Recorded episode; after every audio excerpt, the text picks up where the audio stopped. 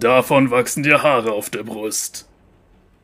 Und damit hallo und herzlich willkommen zu einer weiteren Ausgabe von Geschichten aus Runeterra und ich verzeihe mich schon mal dafür, dass ich nicht unbedingt eine gute Gragas-Stimme hinbekomme. Ich glaube, dafür ist meine Stimme schlichtweg zu klar und nicht tief genug.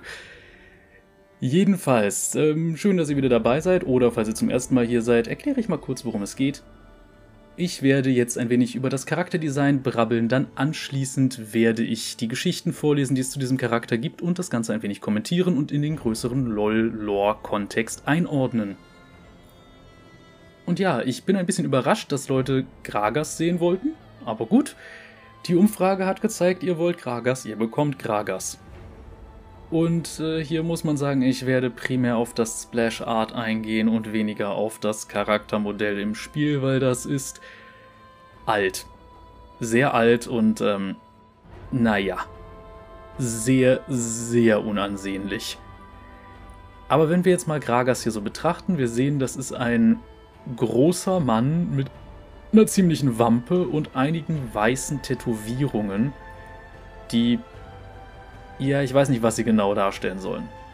Ansonsten, naja, auf dem Kopf primär Glatze, aber im Hinterkopf augenscheinlich noch rote Haare und ein sehr großer roter Bart, wo der untere Bereich auch zu einem dicken Zopf geflochten ist, der von Metallringen zusammengehalten wird, was etwas komisch ist. Und wir sehen, der Kerl hält außerdem ein Fass, aus dem neben einem riesigen Korken violettes Zeug spritzt. Was auch immer das zu bedeuten hat, das werden wir wahrscheinlich dann in seiner Story erfahren. Jetzt muss man allerdings sagen, wenn man zum Beispiel sich das Charaktermodell und sowas auch anguckt und auch die Sätze, die Gragas so von sich gibt, sind wir ehrlich, Gragas war am Anfang nichts anderes als ein Witz und dieser Witz basierte eigentlich nur darauf, hey, guck mal, der fette Mann ist eklig. Und das ist eigentlich nicht so wirklich okay. Und ich sage das jetzt nicht aus der Perspektive eines Dicken, weil ich bin selber definitiv nicht dick. Ich wiege vielleicht 65 Kilo. Also, ja gut, ich bin auch nur 1,68, also das ist egal. Aber was ich damit sagen möchte ist, das sage ich jetzt nicht, weil ich irgendwie betroffen wäre. Ich sage aber einfach nur, der Witz ist nicht gut und der Witz ist problematisch. Aber gut, mal schauen, was man aus ihm gemacht hat. Denn wie gesagt, Gragas hat ja durchaus auch eine Color Story vor einer Weile bekommen und er hat eine Hintergrundgeschichte. Lange Zeit hatte Gragas so wirklich gar nichts. Und ähm, naja, ich hätte vielleicht noch ein paar Sachen erwähnen sollen, fällt mir gerade ein. Was zum Beispiel auffällt, der hat aus irgendeinem Grund Seile um die Arme gewickelt und er trägt eigentlich nicht mehr als eine Art Lendenschurz Warum, weiß ich auch nicht. Aber gut, man muss auch sagen, Gragas stammt aus einer Zeit, da hat man einfach nur irgendwelche Sachen, die man cool fand, zusammengeworfen und gesagt, so, die prügeln sich jetzt fertig. Eine richtige Story war da Nebensache. Und jetzt hat man halt versucht, Gragas irgendwie in diesen größeren Lore-Kontext einzuordnen. Schauen wir doch einfach mal, wie gut das geklappt hat. Viel Spaß mit der Hintergrundgeschichte.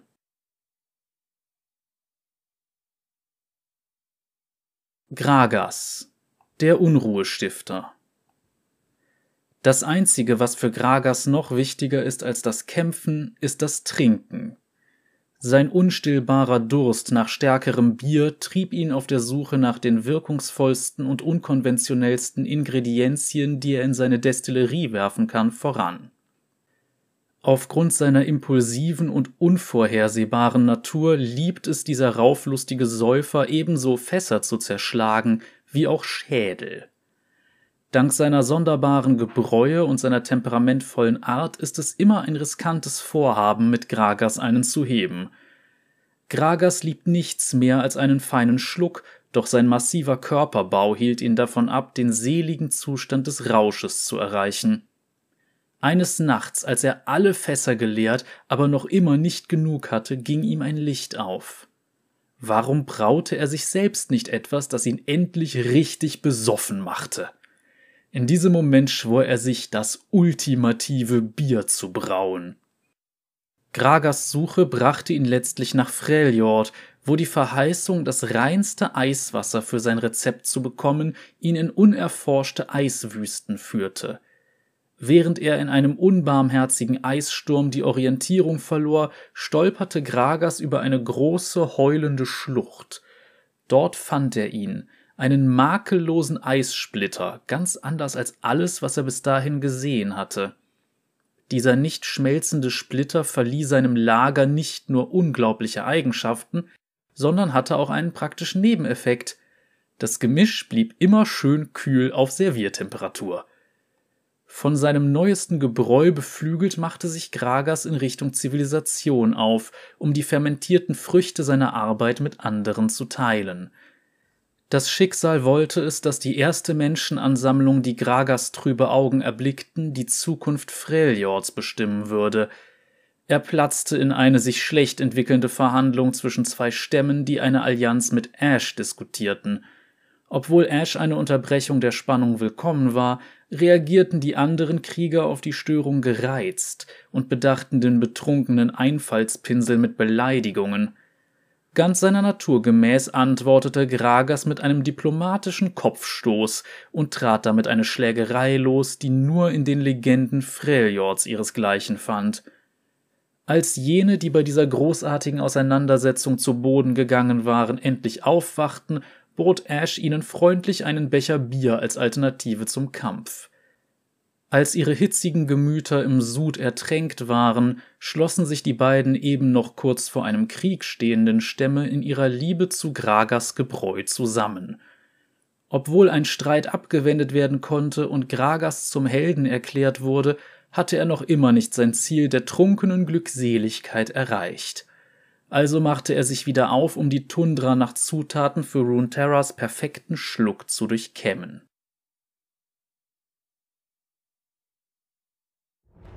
Und das war jetzt Gragas Hintergrundgeschichte und sind wir mal ehrlich, er ist immer noch primär ein Witz.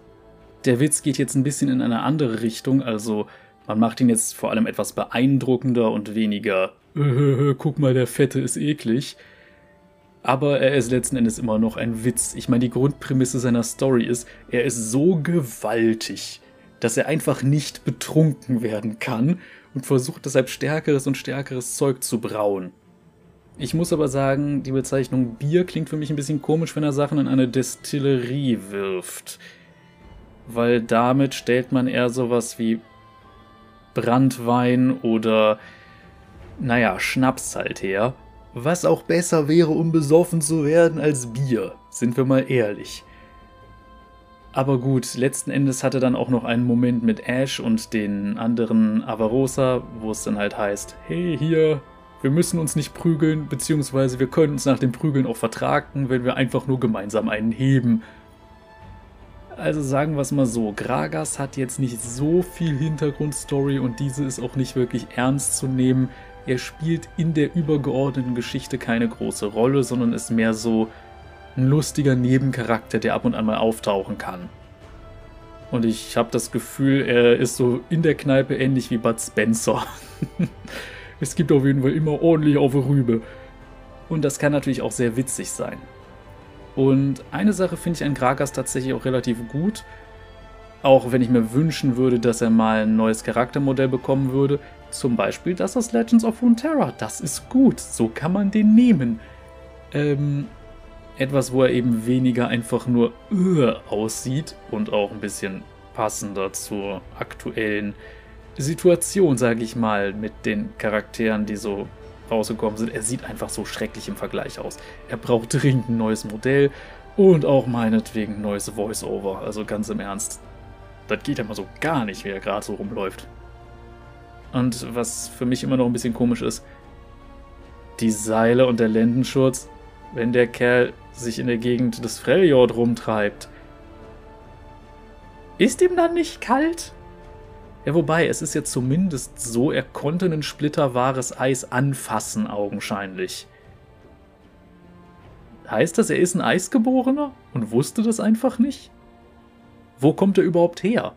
Das ist so das, was bisher fehlt. Kragas, ja, er ist irgendwann mal so ins Gebiet Freljord gegangen und dann war er halt da. Wo er herkommt, weiß keine Sau. Das ist natürlich jetzt bei einem Charakter, der eigentlich nicht darauf ausgelegt ist, eine riesig tiefe Lore zu haben, auch irgendwie ganz okay, aber trotzdem auch ein bisschen lame, sind wir mal ehrlich. Und vor allem, wenn er jetzt Bier in diesem Fass hat, warum ist das lila? Hat er irgendwie Lavendel reingeschmissen oder was hat er gemacht? Es ist seltsam, es ist sehr seltsam. Auf jeden Fall nicht nach Reinheitsgebot gebraut. Aber gut, es soll ja auch besonders stark sein. Ich empfehle, einen Bock draus zu machen. Egal. Genug davon, ich trinke eigentlich selber keinen Alkohol, aber ich finde sowas sehr lustig. Ich würde sagen, wir springen am besten mal in seine Color Story, die er vor einer Weile bekommen hat. Seitdem konnte Nick Crit dann auch nicht mehr den Witz machen, dass Gragas keine Story hatte, beziehungsweise dass irgendwie ein Haufen Steine mehr Story hätten als Gragas. Es hat ihm tatsächlich einen Running Gag ruiniert. Aber gut, viel Spaß dann bei der Color Story.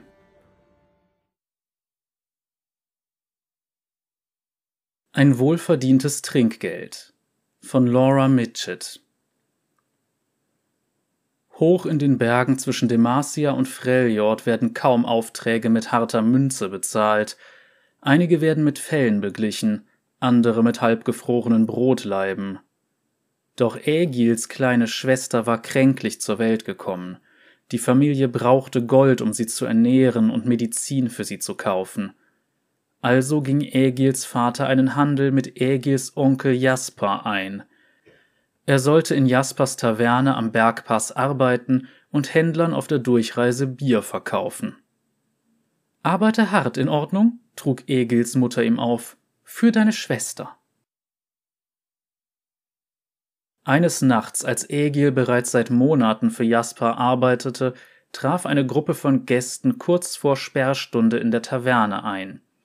Im Winter kamen Reisende nur selten so spät nach Einbruch der Nacht an. Jasper blickte aus dem Fenster. Ich kenne sie nicht, sagte er und zupfte nervös an seinem ungebändigten schwarzen Bart. Die Tür wurde aufgestoßen und hereinstampften Männer mit zotteligem Haar, die sich den Schnee von ihren Stiefeln und Umhängen schüttelten. Sie machten Platz in ihrer Mitte und ein alter Mann in einem samtbesetzten Umhang spazierte auf die Bar zu. Guten Abend, sagte er in einem Akzent aus der großen Stadt. Unser Geschäftspartner wird in ein paar Minuten hier sein. Was wird hier ausgeschenkt? Onkel Jasper zeigte wie benommen auf die Getränkekarte hinter der Bar.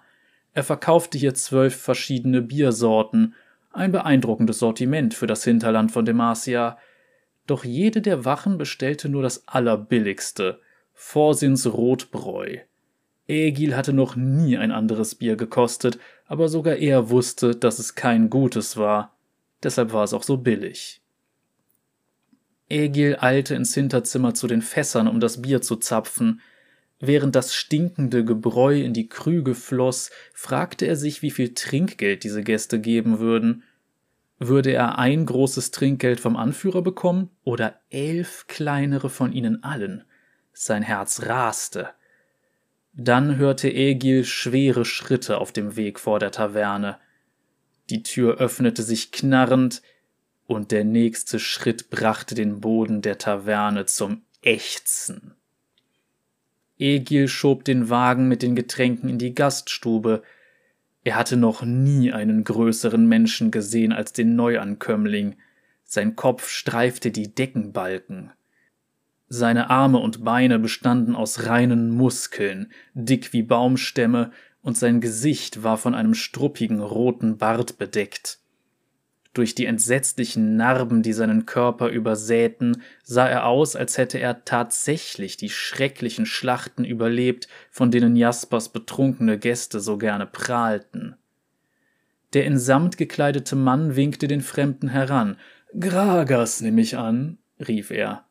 Gragas antwortete nicht. Seine Augen waren auf die Getränkekarte hinter der Bar gerichtet. Ihr seid doch Gragas, der Braumeister, wiederholte der Händler ungeduldig. Gragas wendete seine riesigen Schultern und warf dem alten Mann aus seinem geröteten Gesicht einen scharfen Blick zu. Mit einer Stimme so laut, dass Egil dachte, ein alter Gott würde aus dem ewigen Eis sprechen, brummte der Neuankömmling, Lasst mich doch in Ruhe bestellen. Die Luft im Raum wurde immer geladener, als würde sich ein Gewitter zusammenbrauen. Egil begann die Krüge zu servieren. Seine Hände zitterten. Was ist dieses Kerstanblüte-Zeug? fragte Gragas Jasper und zeigte auf die Karte. Was soll das für eine Blüte sein? Das ist nur der Name des Braumeisters, antwortete Jasper. Da sind keine Blüten drin, tut mir leid. Hm, brummte Gragas. Ägil brachte den letzten Krug zum alten Händler und wartete geduldig auf sein Trinkgeld. Doch der Händler ignorierte ihn. Sein eisiger Blick war auf den riesigen Neuankömmling gerichtet, wie die Augen eines Fuchses vor dem Angriff. Ich nehme das Sonnengoldlager, verkündete Gragas. Das soll ein ganz erlesenes sein, habe ich gehört. Jasper eilte zurück, um es einzuschenken, und Gragas stampfte zum Tisch und setzte sich. Also, was habt ihr für mich? fragte er. Der alte Händler kramte in seinem übergroßen Mantel herum. Ich habe gehört, ihr wärt an Waren aus Shurima interessiert, sagte er. Getreide aus den Auen, Kaktusblüten. Ich bin interessiert, antwortete Gragas. Der Händler bemerkte den wartenden Egil. Zieh Leine, Junge, sagte er. Egil erstarrte. Kein Trinkgeld? Zieh Leine, sagte ich, schnauzte ihn der Händler an. Die Wachen lachten. Egils Augen begannen zu tränen und er eilte in den Raum hinter der Bar. Jasper lief unablässig auf und ab und zupfte nervös an seinem Bart. Verflucht sei dieser Mann, tobte er. Das Sonnengoldlager? Ich habe keines. Ist es uns ausgegangen? Wir hatten nie welches. Ich kann mir nicht leisten, diese teuren Biere auf Vorrat zu lagern. Sie stehen nur auf der Karte, um die Gäste zu beeindrucken. So gut wie niemand kommt auf die Idee, sie zu bestellen, weil sie so teuer sind. Und wenn es doch jemand macht, mische ich einfach was zusammen. Niemand merkt den Unterschied. Für Egil klang das stark nach Diebstahl. Du solltest das dem Großen erzählen, sagte er. Jasper lachte. Wozu? Tut doch niemandem weh. Ich muss hier eine Taverne führen, Junge. Ein Glas von diesem Lager kostet mehr, als wir in einer Woche einnehmen. Jasper richtete sich auf. Er wird's nicht merken. Jasper nahm einen gewaltigen Krug vom Haken an der Wand und füllte ihn mit Vorsehen, dann mit Elgenbräu, dann mit Kerstanblüte. Als die trübe Mischung überzuschäumen drohte, fiel Ägil ein, dass er Gragas dieses grässliche Getränk bringen müsste. Eine Kälte überfiel ihn wie ein eisiger Nachtwind. Als Jasper ihm den Krug in seine ausgestreckte Hand drückte, fiel er beinahe um. Lass dir nichts anmerken, befahl Jasper. Egil dachte an seine Schwester, er dachte an Geld in seiner Hand, dann wankte er durch die leere Gaststube der Taverne und musste sich bemühen, den Krug hochzuhalten, Gragas dröhnende Stimme erfüllte den Raum. Mein neues Rezept schmeckt bereits sehr würzig. Ich brauche etwas, um das auszugleichen. Als Ägil sich dem Tisch näherte, lehnte sich der Händler vor. Also sind wir beim richtigen Geschäft angekommen. Ja, knurrte Gragas, beim richtigen Geschäft. Der Händler fasste in seinen Mantel und zog eine handgroße, mit Gold und Juwelen besetzte Schließkiste hervor. Egil hatte in seinem ganzen Leben noch nie etwas so Wertvolles gesehen. Sie kostete wahrscheinlich mehr als zehnmal so viel, wie Jasper in seinem ganzen Leben mit seinem stinkenden Bier verdienen könnte. Er fühlte sich, als würde er neben der Sonne stehen. Asirs Tränen, sagte der Händler, ein uraltes Gewürz, gemahlen aus den Gruftkräutern der Ruinen der Sonnenscheibe. Die Sonnenimperatoren haben ihren Met damit gewürzt. Ist das so? sagte Gragas. Als ich von eurem Vorhaben hörte, das vortrefflichste Bier aller Zeiten zu brauen, da machte ich mich sofort auf die Suche nach den Tränen, die Geschäfte, die ich eingehen musste. Das Gewürz ist ein Vermögen wert. Aber ich wusste, dass ich mich auf euch verlassen könnte. Gragas nickte nachdenklich. Ägil erkannte plötzlich, wenn jemand ein gefälschtes Getränk erkennen würde, dann wohl ein Braumeister, der das perfekte Bier brauen will. Er griff nach dem Krug und suchte fieberhaft nach einer Entschuldigung, doch er war zu langsam. Gragas bemerkte Egil und das Bier neben seinem Ellbogen. Danke, Junge, sagte er und schnappte den Krug. Er nahm einen tiefen Zug, und sofort zogen sich seine Augenbrauen zusammen, seine Nase zuckte, seine bärtige Lippe verzog sich zu einer unterdrückten Grimasse. Sein Blick wanderte über die Gaststube und blieb auf Jasper hängen. Egil fühlte, wie seine Knie weich wurden. Er weiß, dass wir ihn austricksen. Aber der Braumeister ließ sich seinen Ärger nicht anmerken. Stattdessen streckte Gragas seine Hand nach der juwelenbesetzten Truhe aus. Her damit, sagte er. Zeigt mir eure perfekten Gewürze. Der Händler reichte sie ihm. Gragas hob den Deckel der Truhe an und roch. Und wieder zuckte seine Nase. Sein ausgeprägter Geruchssinn hatte eine weitere störende Note entdeckt. Ägils Herz blieb stehen. Sie wollen ihn auch austricksen. Das Gewürz ist eine Fälschung. Eine Fälschung war noch entschuldbar, aber zwei? Beim selben Bier? Ganz und gar nicht. Gragas warf Ägil für einen Sekundenbruchteil einen Blick zu. Diese Warnung genügte. Ägil ergriff flink wie ein Schneehase die Flucht. Dann erhob sich Gragas. Er warf den Tisch in die Luft und gleichzeitig zogen alle Wachen scharfe Äxte aus ihren Umhängen. Gragas ballte seine Fäuste. Egil konnte nur Teile des Kampfes mitverfolgen. Er sah den Händler zur Bar fliehen, auf seinen Fersen Gragas, der ihn mit riesigen Schritten verfolgte. Er hörte ein Geräusch, als würde etwas explodieren. Jasper kreischte und floh durch die Eingangstür. Dann rollten sämtliche Fässer auf die Wachen zu wie eine donnernde Lawine, die in alle Richtungen Bier und Schaum versprühte. Sie wurden von ihnen überrollt alle bis auf einen, der sich hinter einem Tisch versteckt hatte und plötzlich hervorschoss, um seine Axt zu werfen.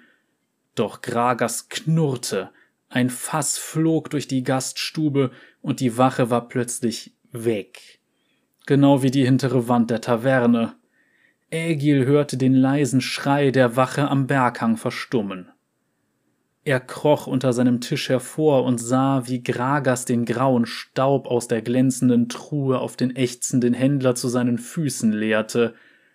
Mumienstaub, brummte er. Zeig etwas Respekt. Dann fiel sein Blick auf Egil. Seine struppigen Augenbrauen zogen sich zusammen. Junge, rief er. Seine dröhnende Stimme ließ die Glassplitter auf dem Boden erzittern. Komm her! Egil näherte sich ihm vorsichtig. Er dachte an seine Schwester. Er fragte sich, ob er einem geworfenen Fass davonlaufen könnte. Sag dem Wirt, er soll beim nächsten Mal weniger Vorsinns reingießen, sagte Gragas. Dann bemerkte Egil die Truhe in der ausgestreckten Hand des Braumeisters. Ein breites Lächeln blitzte unter dem zottigen roten Bart hervor. Dein Trinkgeld.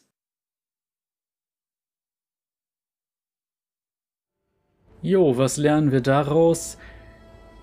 Leg dich nicht mit Gragas an, würde ich mal sagen. Wobei das Ende dann auch schon irgendwie so ein bisschen herzerwärmend ist, auch wenn er komplett die ganze Taverne zerlegt hat, aber es ist schon eine lustige Vorstellung. Man versucht den Kerl halt über den Tisch zu ziehen und ähm, ja, ich muss auch sagen, ich fand das Bild zu dieser Story sehr, sehr schön. Generell, es ist keine Story, die gewaltig viel Einfluss auf irgendwelche Geschehnisse mit anderen Charakteren nimmt und so weiter. Es ist einfach nur eine kleine isolierte Geschichte, aber sie ist lustig, sie ist ganz nett.